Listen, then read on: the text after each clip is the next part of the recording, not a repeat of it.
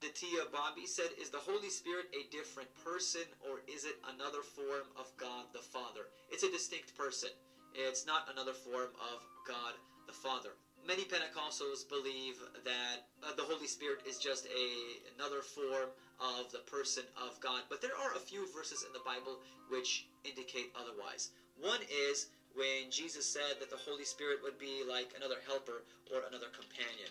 Okay, and it looks like it's going to be around John chapter 14, verse 6, or, or 14, verse 16, sorry.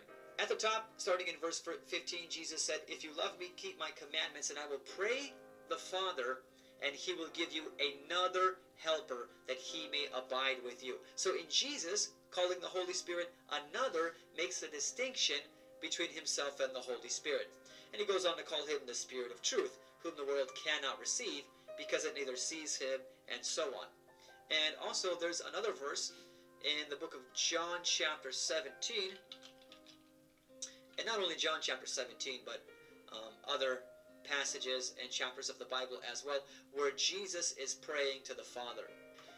And here it says, Jesus spoke these words, lifted up his eyes to heaven, and said, Father, the hour has come. Glorify your Son, that your Son may glorify you if Jesus and Father and the Father are the same person, why is Jesus praying to the Father? That would just be awkward.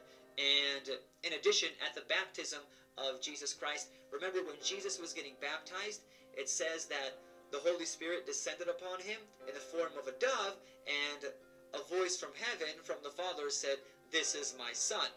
And so here we have a distinction between Jesus, who was on earth, the Holy Spirit, who was between heaven and earth, and the Father, who was in heaven at the time. So they are three distinct persons. But they are one God in the sense that they are all divine and they are all united in their mission to save us. The Holy Spirit is not the Father in another form. That's a doctrine called modalism taught by Oneness Pentecostals the Bible makes it clear there is a distinction between the person of the Father, Son, and the Holy Spirit. One event that makes that really evident is the baptism of Jesus Christ. Also, Jesus called the Holy Spirit another helper, making a distinction between himself and the Holy Spirit. Learn more about the nature of God. Okay, if you're not confused yet, pull up a chair. Let me pull up this file here. Okay, I am thinking about this.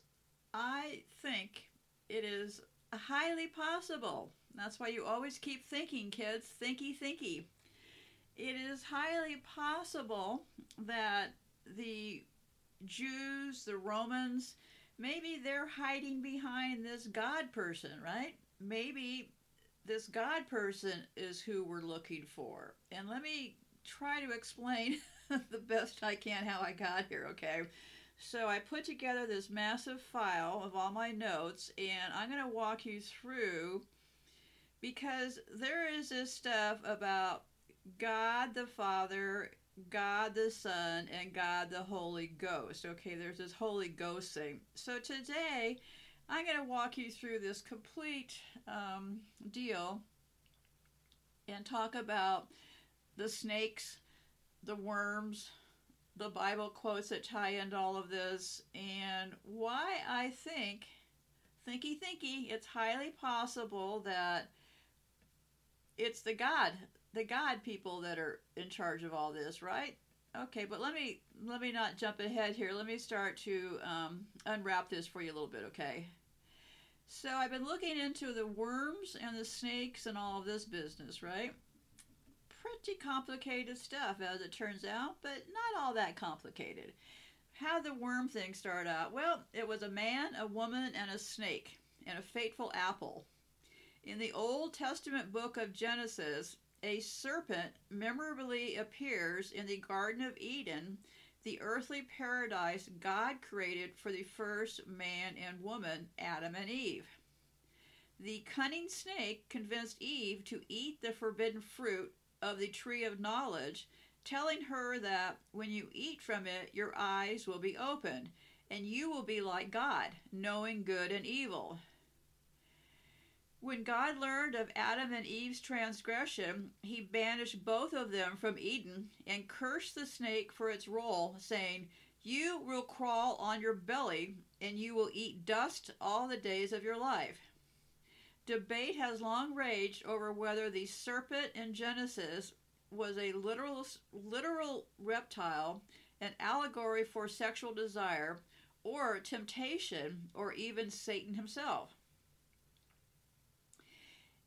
And the reason that this started to get to my attention also is because there's all these laws about what you can talk about, right?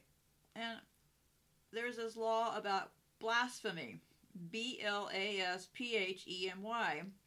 It's defined as the act of insulting or showing contempt or lack of reverence for God and or the act of claiming the attributes or claiming the attributes attributes of a deity. So you can't claim that you're godlike, right? That would be called blasphemy. And the reason I was looking into blasphemy because in countries like Africa, I would guess, and I'm just guessing here, that under this charge of blasphemy, it would be pretty easy to push this God message, right? Because then you, if you don't accept this idea from these white saviors about God, then of course it could probably end up being your death or something like that, right? Now I'm only guessing there, okay? So the word blasphemy originated from the Greek word blasphemia, then translated from Latin to Old French to Middle English. Blasphemy is generally defined as the act or offense of speaking sacrilegiously about God or sacred things, synonymous with irreverence and disrespect of God or Christ. In English, blasphemy denotes any utterance that insults God or Christ or Allah or Muhammad and gives deeply felt offense to their followers. In several states of the United States and in Britain, blasphemy is a criminal offense, although there have been very few prosecutions in this century. And this is how these deals work. They have all these old rules on the books, right? So good luck if they bring you in on blasphemy charges. um, and is in Islamic countries, generally, no distinction is made between blasphemy and heresy, so that any perceived rejection of the Prophet or his message by Muslims or non Muslims is regarded as blasphemous. And then I looked in what does blasphemy mean in the Bible? There's this place called Bakes, oh, Baker's, B A K E R S Bible Dictionary. The Bible concept is very different. There is no Hebrew word equivalent to the English blasphemy, and the Greek root blaspheme, which is used 55 times in the New Testament, has a wide meaning. In both testaments, the idea of blasphemy as something that offends the religious sensibilities of others is completely absent. In the Old Testament, at least five different Hebrew verbs are translated blasphemy in English translations. However, to curse or insult God is an especially grave sin. Must be a pretty grave sin because we're all sinners to start with, right? And I'll keep going here. It can be done by word or by deed. There is little distinction between the sinner who deliberately abuses the name of the Lord or the one who deliberately flouts his commandments.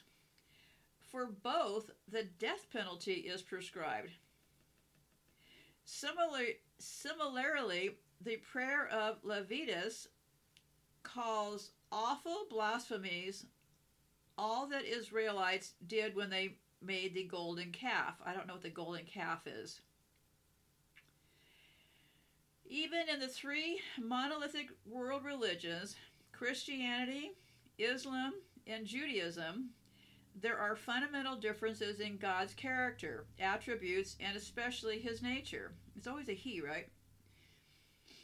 Although all three are monotheistic, Judaism and Islam are Unitarian monothesis. That means they believe that the being of God exists as one person, monotheistic, okay? Christianity, on the other hand, is Trinitarian monotheism. And that means I hit on that a little bit in the last show about the Islam deal. And the Christians have, they're always talking about that, um, that three, right? And on the back of the $1 bill, which is actually the um, state stamp for this country, has that pyramid. Pyramids are threes, right? This is where we bring this pyramid thing in. Okay.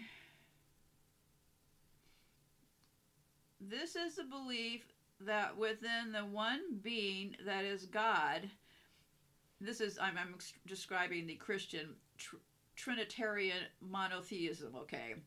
And that's the belief that with one being that is God, there exists internal eternally three co-equal and co-eternal persons named the Father, the Son, and the Holy Spirit.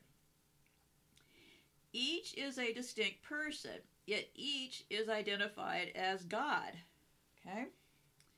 So, so each of these also become identified as God. And this is where I got way confused with this Holy Spirit business.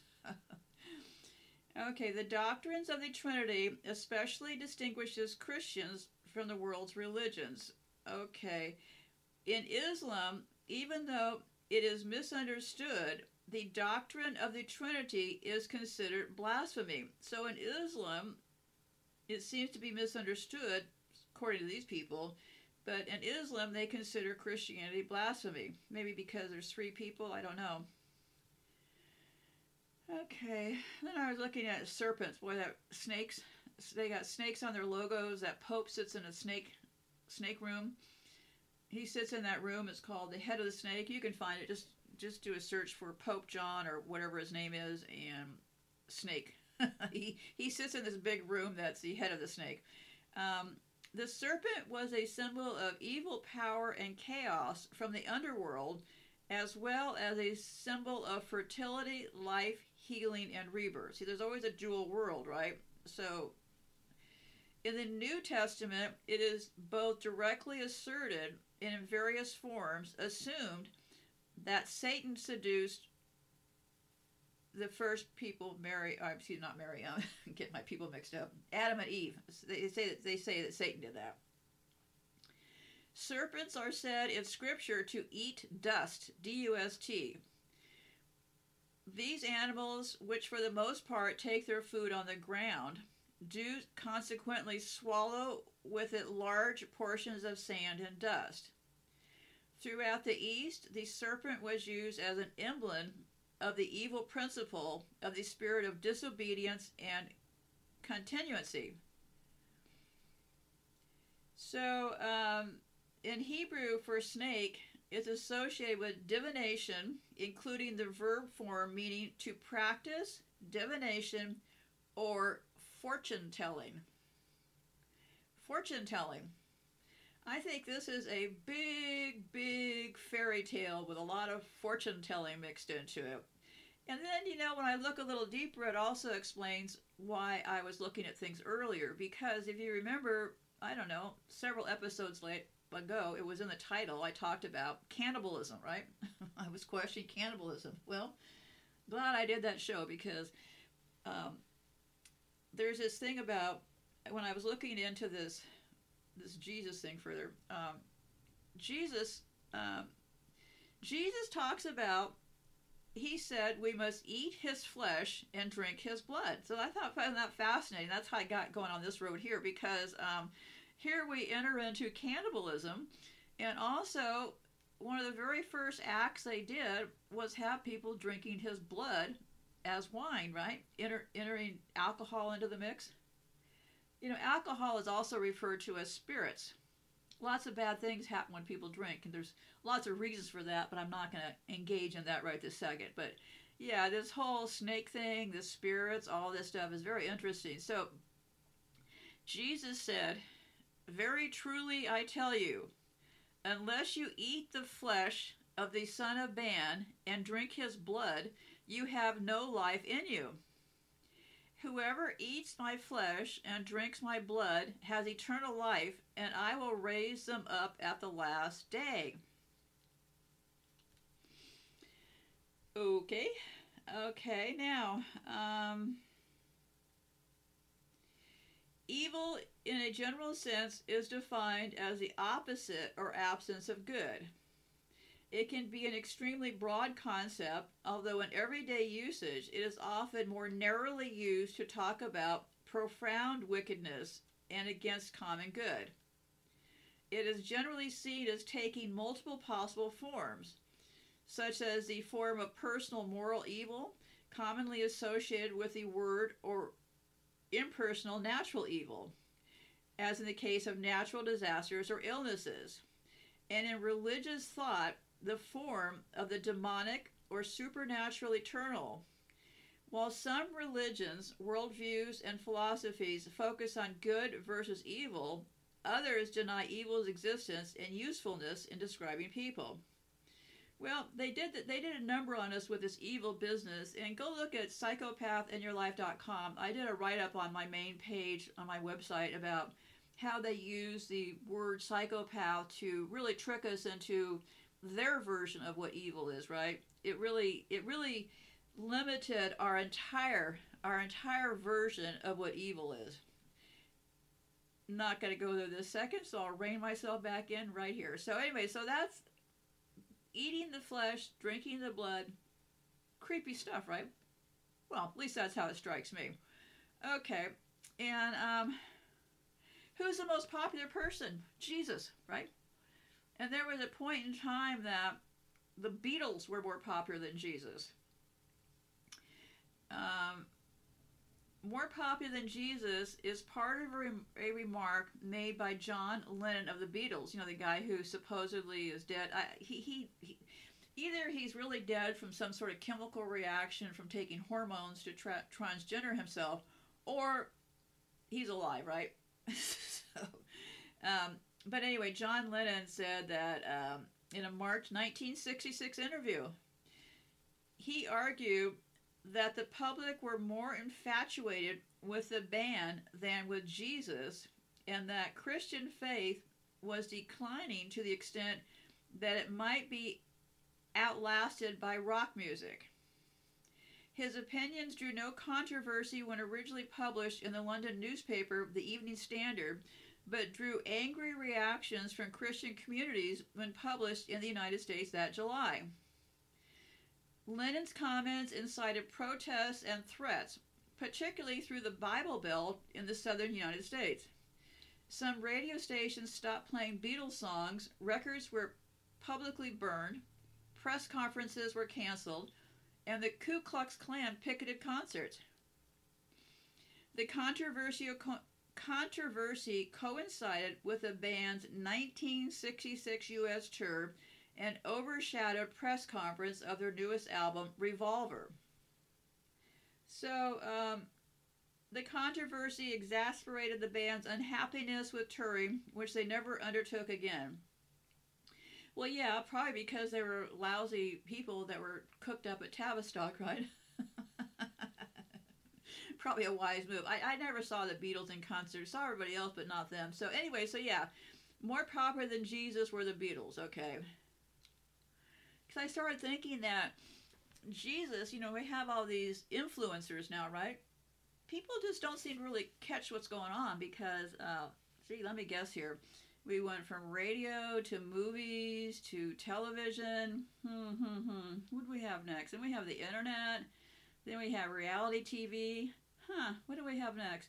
People in their jeans sitting on their in front of their computers with microphones expounding knowledge about things, which God knows where they getting this knowledge from. But anyway, those are called social influencers. And I started thinking, was Jesus an early social influencer? Because who's had more power over us? Has it been the Romans? Has it been the Jews?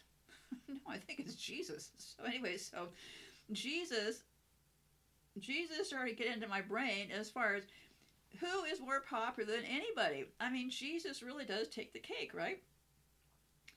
Jesus is permanently world famous. Most of the world is religious, but with one faith figure, but they say that he has over half the world's attention.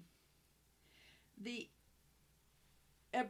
Abrahamic religions of Judaism, Christianity, and Islam make up 54% of the world's population, and a common thread of all three is Jesus. Now, I would have to also say, because I was never part of this group of people that study these religions and stuff, but I also thought that Jesus and God were true, right? I thought it, it seemed like it could have had a lot of flaws in the story, right? but from the surface, because of so many people engaged in the Bible and going to church and all this stuff, of course, I had this distinct impression that this stuff was true, right? This is why you always keep looking. Because what did they do? Did they set up Romans around the country to set up all these churches and stuff when they founded this country? No, they put in pastors and churches that followed Jesus, right? so yeah, so um, so somebody wrote a piece actually that said was jesus an influencer? And uh, it said without beating around the proverbial or biblical bush jesus was an influencer. Think about it. He used his platform um, to influence others. Hell he even had a following. He taught that we should love thy neighbor. He stated thou should not kill. So yeah i think all all influencers are likely founded by Jesus, right? Among the influences that shaped Western civilization, there's probably no story more significant than the Jesus story. Even for religious skeptics, the historical influence of Jesus of Nazareth is the result of arguably the most influential life ever lived. So whether we at one point uh, believe this or not, it I would say the vast majority of the entire world we believe that there this thing pro- probably or could have happened, right? Jesus was raised in humble Jewish surroundings in Roman controlled Judea and Galilee. He never traveled more than 200 miles from his birthplace. He had a small group of simple followers, and he was killed for violating the religious laws of his own people. He never received political power, he never raised an army, and he never conquered territory. By historical standards, Jesus didn't cut it as an influential figure because he didn't have the politics, the military power, any of that. So, what is with the powerful influence today? Um, setting aside religious assumptions, what do his story, historians, really know about the Jesus story? Jesus was born in Bethlehem about 2,000 years ago. For his first 30 years or so, he lived a traditional Jewish life in Nazareth, working with his father as a tradesman. During this period, all of Israel was under Roman control. When Jesus was about 30 years old, he started his public ministry around the Sea of Galilee. And I, I watched this um, three hour Jesus thing. I'm just doing a summary of that, okay? actually, you know, I was quite mesmerized, okay? It, it's just a fantastic story, okay? so, okay, um, he was known for powerful teaching and a series of recorded miracles. Over the next three plus years, his reputation spread throughout the region, although he tried to keep a low profile. The Roman rulers of the Jewish provinces and the religious leaders of the Jewish people kept an eye on him. But why? It seemed his main teachings in public were God loves us, love each other, people have unique value, the kingdom of God has come to earth, God will judge us in the end, God forgives those who ask. For some reason, Jesus became more and more of a perceived threat to the organized religion of the day. As a result, the Jewish leaders asked the Roman leaders who were in control at the time to execute him. So the Jewish leaders wanted the Romans to execute Jesus, okay? There were official trials, but the Romans determined that Jesus was innocent of any crime against Rome.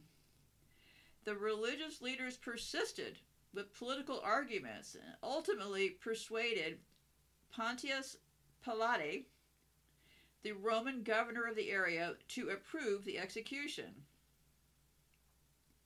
Jesus was mocked, mocked, tortured, and hung on a wooden cross just outside Jerusalem. His simple his simple followers scattered. Three hours later, he was dead. It would seem that the historical account of Jesus, this is how it appears to me, okay, and any long lasting historical influence would end with his death, but it didn't. We know that something happened. Something caused his scattered followers to reconnect and re engage and spread the word about Jesus again. Within a couple of months, there were thousands in and around Jerusalem that became his disciples. Now, let me get this straight here. Um, he was dead at this point, right? Um, yeah, okay. okay. Within a couple of centuries, there were hundreds of thousands in the Mediterranean region who called themselves Christians. Yeah, I don't remember, um, but remember they, they had the early temples, the Romans did, that became the Christian places. I, I'm a little bit confused here, but just stick with me here for a minute. So the early called themselves Christians.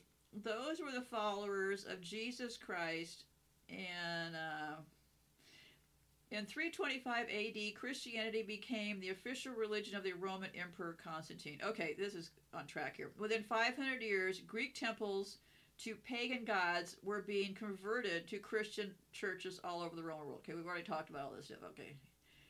Okay, so um,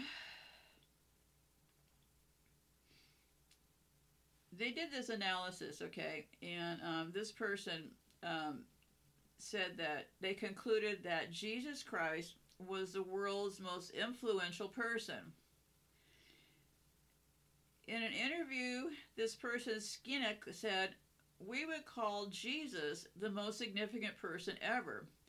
We measure meme strength, how successful in the idea of this person, oh, excuse me, meme strength, in other words, how often we joke about this person. There are a lot of really good um, Jesus memes, by the way.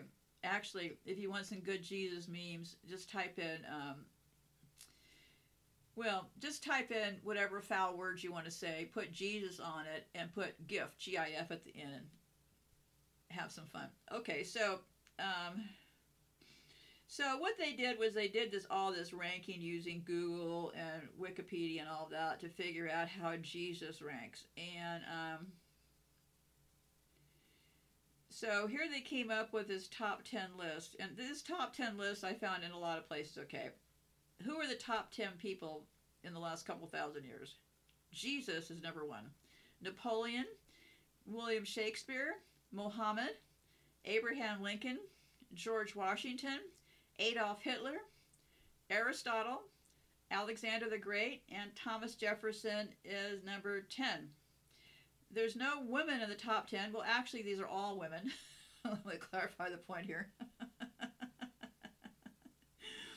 they say that uh, the first woman to show up was Queen Elizabeth I, who came in at 12th, beating out Julius Caesar at 13th. So, yeah, the first list, the top 10 are all women hiding as men, right? Okay. Um, Okay. So yeah, Adolf Hitler is still in the list at number seven. Okay. Um, from a Christian perspective, other significant people included Martin Luther, Apostle Paul, King David, Apostle Peter, Emperor Constantine. He was the Roman emperor who legalized Christianity, Emperor Constantine, and John Calvin. Forget who they are. Um, so then I was also looking at the top Bible quotes from Jesus. When Jesus spoke, lives were transformed and the trajectory of life forever altered. He tells us that He is the way, the truth, and the life. and his words have remarkable power. Whether you are just beginning to seek Jesus or have been a believer for years, the Word of God can always speak new truths into your life. Famous quotes of Jesus. Jesus answered, I am the way and the truth and the life. No one comes to the Father except through me. But seek first his kingdom and his righteousness, and all these things will be given to you as well. In the same way, let your light shine before others. They may never see your good deeds and glorify your Father in heaven. Ask that it will be given to you. Seek and you will find. Knock on the door will be opened to you. For everyone who asks receives, the one who seeks finds, and the one who who knocks, the door will be open. Jesus replied, Love the Lord your God with all your heart, with all your soul, and all your mind. This is the first and greatest commandment. And the second is love your neighbor as yourself. All the law and the prophets hang on these two commandments. Well, okay. Okay. Now let's get to the punishing part of this Bible deal, okay? Because in the past, I don't remember, last show or two, I've been talking about how I feel like the Bible has really become their history book for um, pointing to things in the past to talk about famine. So I wanted to give you some specific examples here, okay? The Bible's association of famine and other natural see remember too they call them natural disasters. Well, they're not natural disasters, okay? Um, they're created by these people. So the Bible's association of famine and other natural disasters with divine anger and punishment paved the way for faith leaders throughout the ages to use their pulpits to cast blame on those they found morally wanting. Preachers during the Dust Bowl of 1920s and 30s, America held alcohol and immorality responsible for provoking God's anger. God really has a pretty trigger trigger happy anger. Um, that, that's just my opinion. Let me keep moving here. Okay. And so I just pulled up some bunch of about famine. In the book of Samuel, we read that Israel endured a three year famine in the time of David, considered Israel's greatest king. When David inquires as to the cause of the famine, he is told that it is due to the sins of his predecessor and mortal enemy Saul. The story illustrates how biblical authors, like modern moral crusaders, used the opportunity of famine to demonize their opponents. Well, they're doing that now. They're saying, oh, well, you know, the left is doing this, the right's doing that, and hey, we're all going to go hungry, right? Okay, so um, for the biblical writers interested in legislating and prophesying about Israel's behavior, famine was both an ending, the, it was a result of disobedience and sin, and also a beginning, a potential turning point toward a better and more faithful future. Other biblical authors focus less on how or why famines happen and more on the opportunities that famines provided for telling new stories. Famine as a narrative device rather than a theological tool is found regularly throughout the Bible. The writers of the Hebrew Bible use famine as a motivating factor for major changes in the lives of its characters, undoubtedly reflecting the reality of famine, famine's impact on the ancient world. And in the book of Genesis, they talked about famine drives the biblical character of Abraham to Egypt, Isaac to the land of the Philistines, and Jacob and his entire family to Egypt. And they, you know, remember we had the um, probably a true but triggered event, the Irish potato famine. They use these famines and things to relocate people, right? Okay, and there's just more than I want to say about famine here because um, you go on forever. So let me get back to this um, snake business. Okay. Um, yeah. Oh, this was an interesting quote I had first here about um, Israel. because know, they focus their life around that Israel deal, right? So they talked about in Israel, it is understood that famine or plague or war was common enough that anyone might be forced to leave their land or seek refuge in another. Yeah, well, it's all about displacing people, right? They use the gold rush to displace people, they use this to displace that. It is one very cheap way to move mass groups of people, right? So, anyway, so then let me get to this um,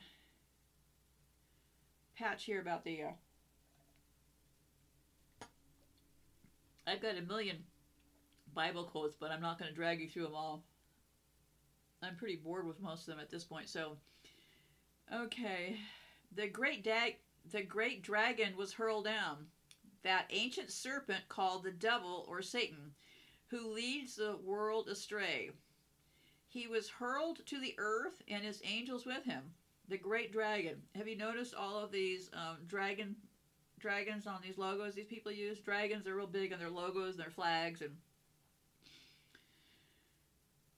there's saying in Revelations, he seized the dragon, that ancient serpent, who is the devil or Satan, and bound him for a thousand years. So yeah, there's a lot of um, they make their tongues as sharp as serp- serpents. The poison of vipers is on their lips.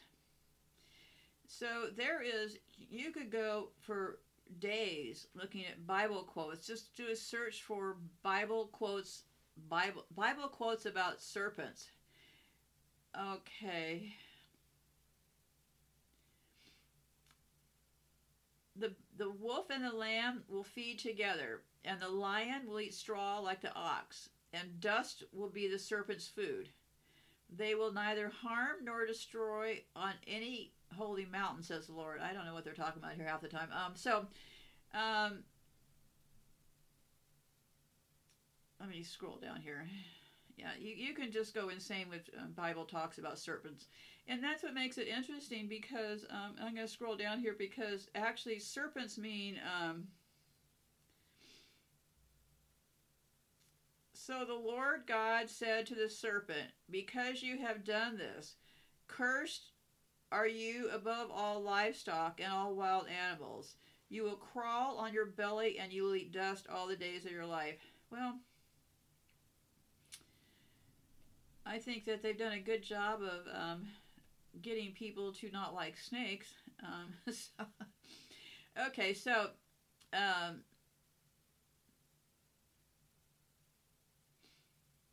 so yeah, so right here in the beginning of the of their whole story here with the Bible, it starts off with um, I, I asked this question what does the Bible say about man being a worm? Because they talked about us being worms and all this other stuff. And um, the answer was first he said man is rottenness. See, they're always talking about we're rotten, we're evil, all this stuff. And afterwards, the son of man is a worm because a worm springs from rottenness, therefore man is rottenness, and the Son of Man, and the Son of Man a worm. So, um, I don't know.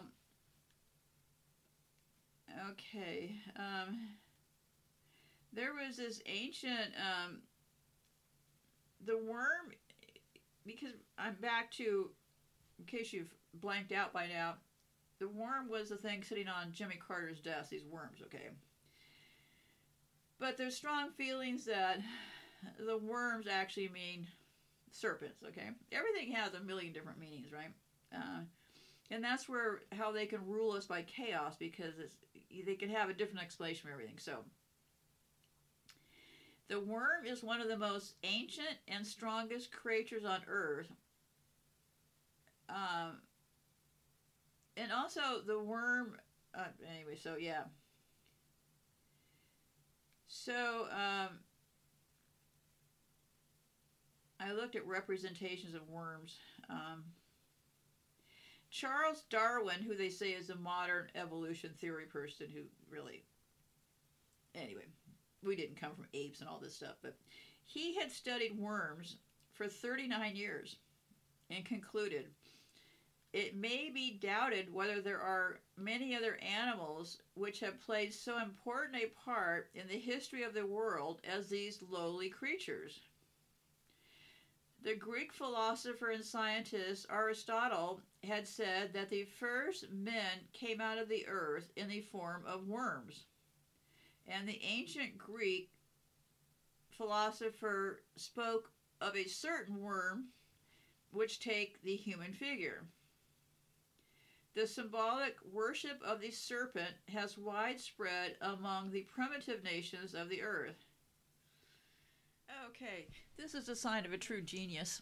I um, forget to plug in my laptop and then the power goes out and then whoops, lost the file. I'm going to try to pick up where I left off. oh, this is going to be a fun day. Okay, I uh, want to talk about a couple things with worms before I close off this show. So, um, there is this thing about these serpents on crosses, and um, there is a worm that showed up on the cross and it was would be symbolized by Jesus on a cross who said, "But I am a worm and not a man, scorned by everyone, despised by the people." And that would be Psalm 22 6. So, yes, this worm, and one thing about the worm, um, and I already talked, I think, about the rottenness stuff before the guy got cut off. King Solomon had used a mighty little worm to help him build Solomon's temple. In Hebrew tradition, as written in the Torah, we find that ten things were created on the eve of the Sabbath, and among them, which is the Shamir, S H A M I R. This story relates to how Solomon sent his general, armed with his signet ring, of Solomon to the king of demons, Asmodeus, with orders to bring unto him Shamir the worm. The Shamir was the most excellent servant, or should we say serpent, which we now know is a little worm which had helped Solomon with the stones of the temple. There was neither hammer nor axe nor any tool of iron heard in the house while it was building because it was the worm. So, um, these Freemasons of Britain and Ireland wrote, The mightiest and most haughty princes of the earth are but as worms, and not as much as we are all sons of the same one, eternal Father. Lots of this worm business. Um, it is from the servants of the temple where we obtain the wisdom of the serpent, which we now know is really a worm, which was used for the construction. Um, there was also a worm in that apple that Adam and Eve were eating, also. Wasn't that a worm? Um, so, yeah, um, I think that there's a lot with this symbolism. Um, they use the snake serpent on the Egyptian pharaoh's headdresses. They use serpents in the forms of a cobra. They also use these serpents embroidered on the robes of princesses, princes to signify their race and rule of alchemy, in which the world inflicted, which in which the wound inflicted by serpent worm was incurable. Yeah, I don't know. Um, this worm stuff, and is this all a. Um, they went on to say the devil is a worm. The devil and the beast of Revelation is called the serpent or viper in the scriptures, and worm was constantly used for serpent by many of the ancient Italian writers. Well, I think that it looks to me, now, I don't know, I'm still hopefully engaging my brain. it is starting to look to me in the scope of things, okay? Let's say I was to just make some wild guess here, okay? It looks to me like the God and Jesus and Holy Spirit business is far more powerful than the Romans and the um, Jews, right? It appears to me, and I also have a tremendous amount of thinking to do from this point on, but it appears to me that what we're looking at is is the proverbial head of the snake the actual Bible crowd? Is that who we're really looking at? They seem to have more presence, more prominence, more ability to control and possibly cook up this whole staged deal we're living in. Um, I don't know. I don't know. We have to really use our heads from this point. So I will. Um, I will be thinking a lot more about this because it just occurs to me that possibly always keep looking, right? Is it really the Romans? Eh, I don't know.